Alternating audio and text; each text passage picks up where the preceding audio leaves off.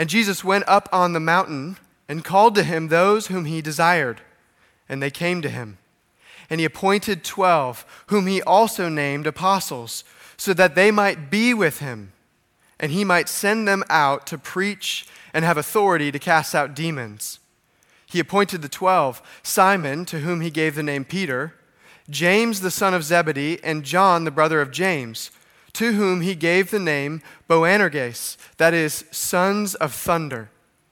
Andrew and Philip and Bartholomew and Matthew and Thomas and James the son of Alphaeus and Thaddeus and Simon the zealot and Judas Iscariot who betrayed him. In Acts 4:13.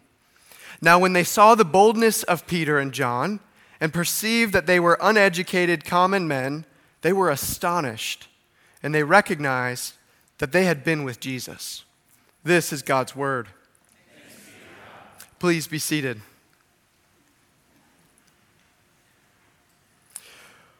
I want to imagine for a moment what it would be like to grow up in Israel in the time of Jesus, first century AD time period. At about five years old, boys and girls would begin studying the Torah, the first five books of the Bible, Genesis through Deuteronomy. They would begin studying this at synagogue. And as they studied, their education would really be centered around the reading and reciting, copying, and memorization of Scripture. That was the heart of Jewish education in the first century.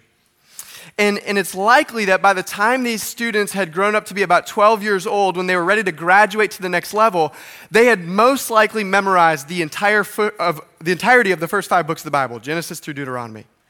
Um, this is why in Luke's gospel we see Jesus in the temple at 12 years old, and he's kind of going back and forth, pound for pound, with the scribes and teachers in the temple. It's because he'd already memorized Genesis through Deuteronomy by 12 years old. And so, after that, what would happen around that time is that most of the students would either go home and work in the, in the home with the family, or maybe they would learn the family trade. They'd learn to be a fisherman or uh, a mason or something like that. But for the elite, the, the, one who, the ones who were the best Bible students, they would continue on. They'd probably learn a trade, but alongside that, they'd continue deepening their knowledge of the Torah, as well as the prophets in the writings, which is what we would call the rest of the Old Testament. And as they studied and learned and reflected and, and studied even interpretations of the text, they would begin preparing themselves to potentially become disciples of a rabbi. Now, only the best and the brightest, only the ones that excelled beyond all the other ones through this stage would even attempt to become a disciple of a rabbi. And so instead of, uh, you know, like we have now digital access to all kinds of texts and things like that, back then the only scrolls of Scripture were in the synagogue. And so if you were going to do your homework, if you will, you had to memorize the text, you had to know it by heart. And so the best and the brightest began to emerge were the ones that knew the Bible better than all the rest. And what would happen is they would find a rabbi, and if the rabbi would have them, they would be with them 24 7. They would be with him as he spoke and as he slept, as he taught, as he did work with his hands, as he ate, all the time, because the disciple would be wanting to watch the rabbi's way of life.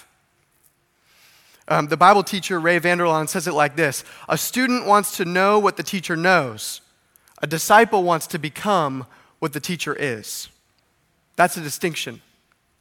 And so the only way that they could become like their rabbi was to be with their rabbi all the time. And so, what would happen is one of these outstanding students would approach a rabbi and they would ask, they would say, Rabbi, your reputation has preceded you. May I follow you? Which is another way of saying, hey, do you think if I tried really, really hard, I could become like you? To which the rabbi would reply, I'm honored, my son. Recite Leviticus. And they would say, that was second grade, easy, boom, done, on the spot. The great, well done. How about Deuteronomy? Easy. Okay, next I want you to tell me all of the ways in which the prophet Isaiah alludes to the book of Genesis. There's 50 of them riddling off one by one all the way through the book of Isaiah and missed one. To which the rabbi would very kindly, warmly say, My son, you are wise and godly. You know the scriptures. Learn the trade of your father. You do not have the gifts to become like me. You see the rigor of what it was like to become a rabbi, a disciple of a rabbi. Those outstanding students would strive for excellence, would study the Torah, would learn the scriptures by heart, and yet most didn't make it.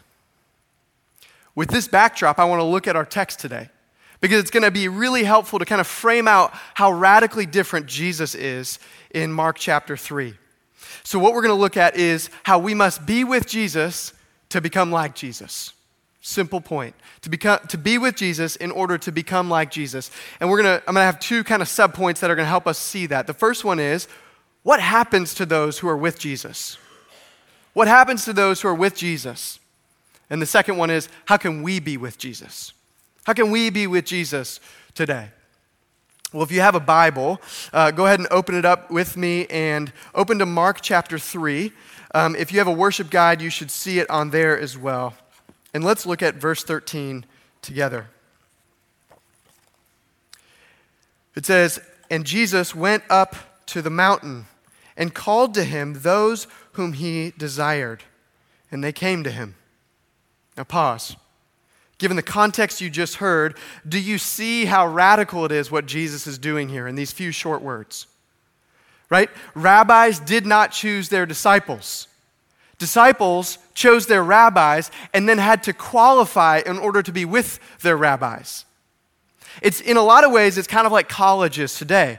Rabbis competed to have the best disciples, and so they, there was kind of a contest in order to get in.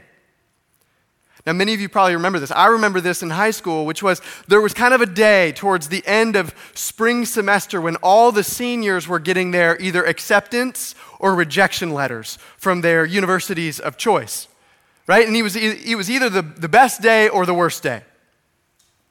I, uh, like most other things that were difficult at that time in my life, just kind of opted out of all of it. Uh, my college application would have been like, oh, decent GPA, all right, SAT scores, extracurriculars. Uh, you like to hang out at the beach and played a lot of Call of Duty. Okay. Uh, and so, believe it or not, Ivy League schools were not seeking me out to have me come and be one of their disciples. It just wasn't happening. Because, like colleges, uh, similar to how colleges are today, rabbis only wanted the best and the brightest. And so, when Jesus turns and it says here that he called them to be with him, he's reversing everything. It shows us how radical it is when in John 15, verse 16, Jesus says, You did not choose me, I chose you. We can see how powerful that was. And so the text says here, Jesus calls those whom he desires. That's what it says in, in verse 13. And so, what that means is if you're a disciple of Jesus today, it's because he desired you, he wanted you, he called you to be his, to be with him. You didn't prove yourself to him. He wasn't kind of making up an A squad and you just happened to make the cut. Instead, Jesus chose you because he desired you. And the text goes on, it says, Jesus called to him those whom he desired, and they came to him. There's a summons and a response. There's Jesus taking the initiative, moving towards, and we respond by coming to Him. And this isn't just a one time thing, this happens all the time. This is happening in this very moment. Today, if you hear His voice, come to Him, respond to Him. Don't harden your hearts because Jesus is calling because He desires you. And the text goes on to explain why does he call us? What is the purpose in Jesus' call? Look at verse 14. And Jesus appointed 12, whom he also named apostles, so that they might be with him. He desires you, he calls you so that he can be with you. That's what the text says here. That the purpose of Jesus calling us to be his disciples is to enjoy the benefits of personal communion with him. And so Jesus doesn't, uh, when we come to Jesus, we don't get anything other than Jesus. In other words, everything that we could ever want or imagine is wrapped up in the person of Jesus. We come to him so that we might be with him. Jesus, coming to Jesus is not a means to an end. Jesus is the goal because he calls us that we might be with him. And according to the text, what is Jesus' desire? To be with his disciples. So not only do we get to be with him, but he is to be with us. And that's what he calls us for. So if you look in verse 14, it says, The call to discipleship is that they might be with him. But there's a further call. It's the call, you could say, to apostleship, and that is that he might send them out. That he might send them out. And the order matters. They're called first to be with Jesus, and then second to be sent by Jesus. That really matters even for our own life of formation and mission. That we are, the, the order is about how we are spending time with Jesus before we do tasks for Jesus, if you will. Okay, why this matters is because it means that Jesus wants our presence before he wants our service. What this means is that Jesus is more concerned with getting you than with getting anything out of you. He didn't need anything from you. He wants you and he calls you, he calls me to be with him. That's what discipleship is about. But notice that Jesus calls them to be with him and that they might become like him, and then sends them out to do the very things that he's been doing in the Gospels up until this point. So, up to this point in his life, he was teaching, preaching, proclaiming the kingdom, casting out demons, healing, extending the kingdom. Those are the two things Jesus has been doing up to this point in the, in the Gospels. And so he calls his disciples to be with him and then sends them out with his authority to go do the very things that he's been doing. This is because a disciple's life is radically reoriented about, around Jesus to be with him, to be shaped by him, and then to be sent by him out into the world on mission. If not, you're not a disciple. But we see who Jesus' disciples are here. Look at with me at verse 16 through 19. It says, Jesus appointed the twelve Simon, to whom he gave the name Peter James, the son of Zebedee, and John, the brother of James, to whom he gave the name Boanerges, that is, sons of thunder. Andrew and Philip and Bartholomew and Matthew and Thomas and James, the son of Alphaeus and Thaddeus and Simon the Zealot and Judas Iscariot, who betrayed him. Notice who begins the list Peter, James, and John. If you know your Bible well, you know that this is Jesus' core group of disciples right? Like if Jesus was in a formation circle, it would be with Peter, James, and John. That's just the, those are his guys, if you will. And even in the text here, you notice um, these are the only people that he gives nicknames to. Uh, I'm known for giving nicknames to people. My poor wife and child have too many to count, but the reason is because I'm really Christ like. Jesus gives nicknames to people. And so, and Jesus actually gives really cool nicknames, right? Instead of Simon, he's like, Your name's gonna be the rock. This is before Dwayne Johnson, too, but it was still cool back then. And then he looks at James and John. He says, Hey, you guys are going to be called the Thunder Boys. Like, this is cool to be with Jesus.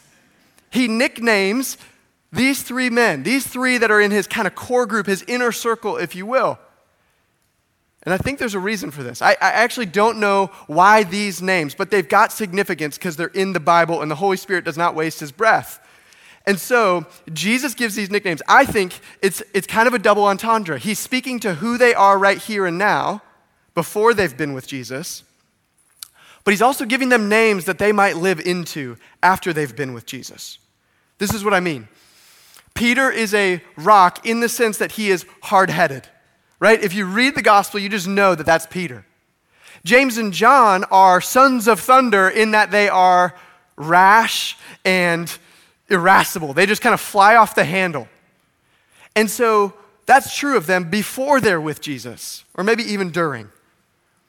But we also get pictures of these men after they've been with Jesus. And, and Peter, rather than being, uh, you know, stubborn and fiery, becomes like Jesus, and now he's stable and firm, rock like. James and John, uh, John in particular, goes from being this kind of thunder, son of thunder, if you will, to being an author of five of the books of the New Testament, all of which thunder with power to this day.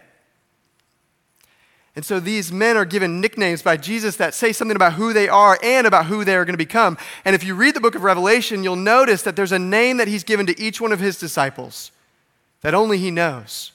And I wonder if the same thing's going on if it names us in both ways. And so, what I want to do is, I want to look at Peter, James, and John, these three guys, because they're highlighted in this text. And I want to see what these guys are like. Like, Jesus called those to be with him whom he desired, right? Remember, Jesus chose these guys, and we're going to get some glimpses in the stories from the Gospels of what these guys are like. Like, what's the raw material that Jesus is working with? Well, uh, in the story in Luke chapter 9, there's a story uh, about the disciples, how they're about to enter into a village, but they're kind of rejected. They're barred from coming in. And James and John see this, and this is what they say. I'm quoting the Bible here Lord, do you want us to tell fire to come down from heaven and consume them? Like, who does that? Like, Elijah did that in the Old Testament. And these guys are like, hey, you know what? If you want, Jesus, you want us to get this? Like, it's cool, we got this. Like when I was in high school, I went through this tough guy phase. This is before I belonged to Jesus and had been with Jesus, okay? Um, and so I had this tough guy phase going on where I liked to get into fistfights. And there was this friend of mine, his name was Blake. If you knew Blake, he was a beast of a man, all right? He was Hulk like. And if you know me, even in this very moment, I've never been much more than lanky, we could say. And so what happened though was when I was at a party or somewhere out and about, I could run my mouth if Blake was there because I knew I had the big guns backing me up, right? That's what James and John are doing here. They've been rolling around with Jesus, the one who makes demons tremble, and so they think they can run their mouth. Hey, you want us to call down fire? We can get on that, Jesus, if you want. Like, if I'm Jesus, we're not going to go there. But this is what the text says it says, Jesus turned and rebuked them. so he dealt with it. And I think that's actually important. You know that you're with the, the real Jesus, not some cultural fabricated Jesus, is if sometimes he calls you out, if sometimes he challenges you. And the next story I want to look at comes from a little bit later, which is in Mark 10. And James and John, again, they come up to Jesus and they say, Teacher, we want you to do for us whatever we ask of you. Right? Like you can hear kind of like, I love the audacity of that question or of that statement. Children do this. Hey, can you do me a favor? But I'm not going to tell you what it is until you say yes. That's what they're doing here. And Jesus is so patient with them. He says, What do you want me to do for you? And they say, You know, Jesus, when you come into your glory, we just want that you would grant us to sit at your right hand and at your left hand. What this is, is, hey, Jesus, when you take over, can we get seats in your cabinet? Like maybe Secretary of Defense. Remember that whole fire from heaven thing? Like nobody's going to touch you. I promise. Just make put me in that spot. And Jesus looks at them and he says, "You do not know what you are asking." Translation, you have no idea what you're talking about. And when the other disciples heard it, it says that they became indignant at James and John, which we can assume is because they didn't think of it first right? Like they beat them to the punch in asking for these seats of power and authority when Jesus comes in his kingdom. Finally, we look at Peter. Uh, and for the first pope, my man's got a lot of faults and failings. Like, we could tell story after story after story of how Jesus says something like, Get behind me, Satan. Like, you're not doing well, all right, in your discipleship if Jesus calls you Satan. Um, and, and then there's other stories of where Jesus is like, I'm going to wash your feet. And Peter's like, No, you're not touching me. Jesus like, Well, then you don't have any part with me then. He's like, Okay, fine. Right? Or you could even look at the time when Peter, James, and John go into the Garden of Gethsemane with Jesus. This is the worst night of Jesus' life. And he says, Hey, will you just pray? Just stay awake and pray. I'm going to go over here and pray. I want you to do that. Pray for me. He comes back time and time and time again, and they're sleeping. Peter, James, and John. These are the these are like the all stars on his team. But really, I think it comes down to uh, Peter's most dastardly deed, if you will, was when he denied Jesus. I don't think it gets worse than that. Right? These, it's important to, to point out, too, because Jesus called these men to be with him. These are the ones that he chose. Like Jesus chose the ones who are brash and irreverent. Jesus chose those who are arrogant, but they don't even have the social graces to be subtle about it. Like, at least when we're arrogant, we, we are subtle. We're a little bit more subtle than these guys. They, they don't even have that. Jesus called these men to be with him, that they might become like him. And so we see this list of disciples is actually quite interesting because it begins in verse 16 with Peter, Jesus' denier, and it ends with Judas, Jesus' betrayer. Jesus has bookended a list of disciples. One is going to deny him, the other one's going to betray him, everybody in, betr- in between is going to abandon him. That's a failure. Like you failed as a rabbi if that's the case. He should have had tryouts like everybody else. He should have had them at least submit a resume and check the references. But he didn't do that. And so we look at Peter's denial, just, just a cursory reading. All four gospel accounts show that Peter, the rock, crumbled on the night of Jesus' arrest. And it's crazy because it's not even like he denied Jesus to some big, beefy Roman soldier. The text in all four gospel accounts says it was a servant girl. Girl. Like this is probably a teenage girl. Some of you are parents of teenagers, you're like, you know what? We sympathize with Peter. Like, we can get it. They can be really difficult sometimes. Right? And you, you feel Peter on this one. But listen, what I'm saying is nobody had a knife to his throat. And he denied Jesus. But Jesus knew what he was doing. He didn't go after the best and the brightest like most rabbis would have done. When we look at Jesus' list of disciples here, and we even look at the church today, we see that Jesus is actually up to something. Because Jesus isn't looking, he's not after those that are looking for a new hobby, he's after those who are looking for a new life. This list of disciples, all of those men flunked out of Torah school. They didn't make it past age 12, I should say. They'd been doing trades with their fathers.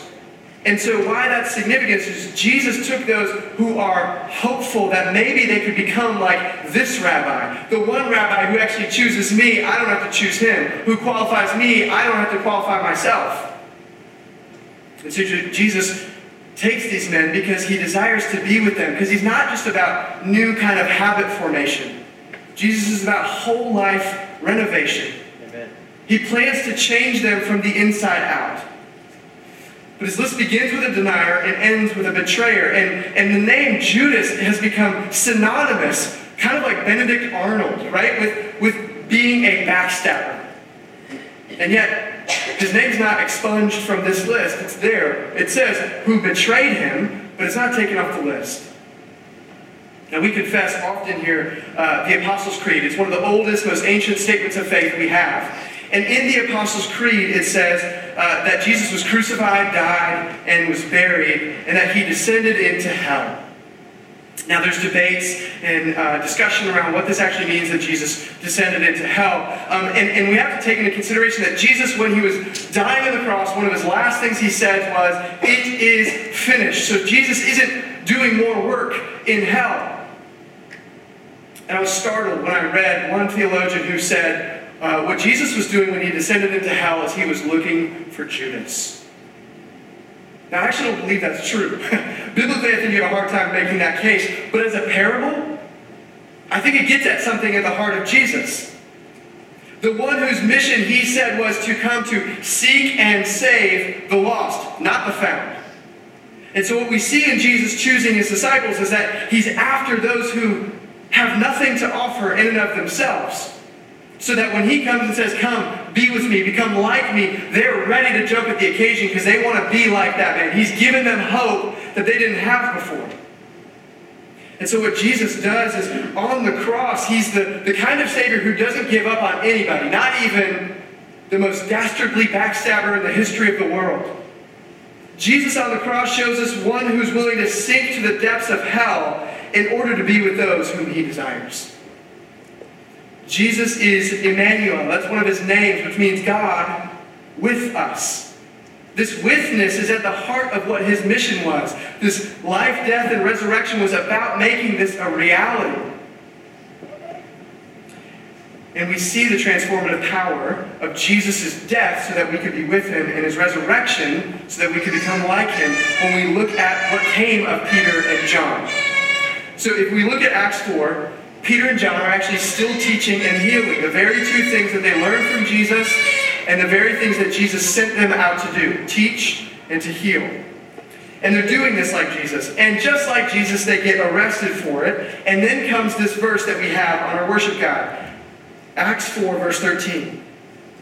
It says, Now when the rulers saw the boldness of Peter and John and perceived that they were uneducated, common men, They were astonished. Why?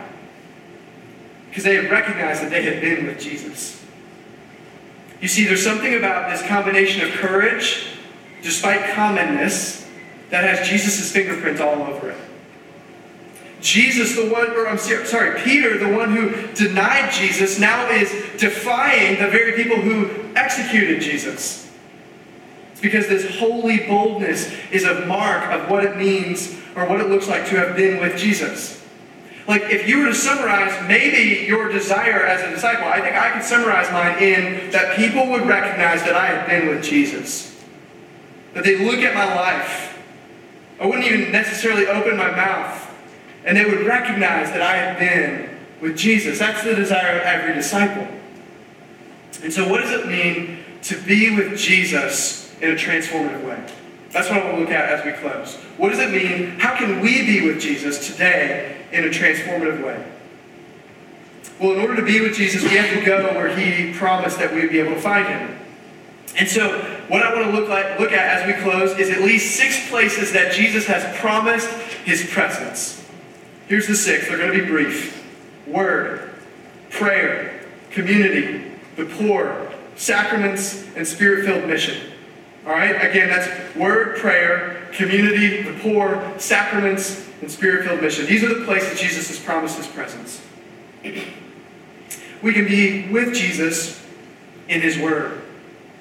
In CBR, Community Bible Reading, we read a story in 1 Samuel 3 the story of the prophet Samuel when he was a young boy and he's hearing God calling him.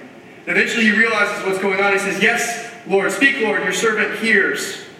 Um, and, and at the end of that story, in 1 Samuel 3.21, it says this, The Lord revealed himself to Samuel at Shiloh by the word of the Lord. We dwell in the word of the Lord because we find there the Lord of the word. Um, as a church, we are about this. It's why you'll rarely hear us, if ever, come up here and preach anything but the Bible. Because we believe that as this word is being proclaimed, as it's being sung, as it's being celebrated, uh, Jesus is present to us through it. It's why we have community Bible reading, where we gather as a community around the Word in meditation and in prayer. Is because we know that we can be with Jesus in His Word. The second one is we can be with Jesus in prayer. Now, most of you are going to know this verse from coffee cups. Uh, Jeremiah 29 11 says this I know the plans I have for you, declares the Lord, plans for welfare and not for evil, to give you a future and a hope. Then you will call upon me and come and pray to me, and I will hear you. You will seek me and find me when you seek me with all your heart. We seek the Lord through prayer and we find him there. You just heard us get done talking about the Seek Night, a night of prayer and praise that we've got planned. And that's because we really believe that as we gather together as the people of God and seek Him through prayer, we will find Him.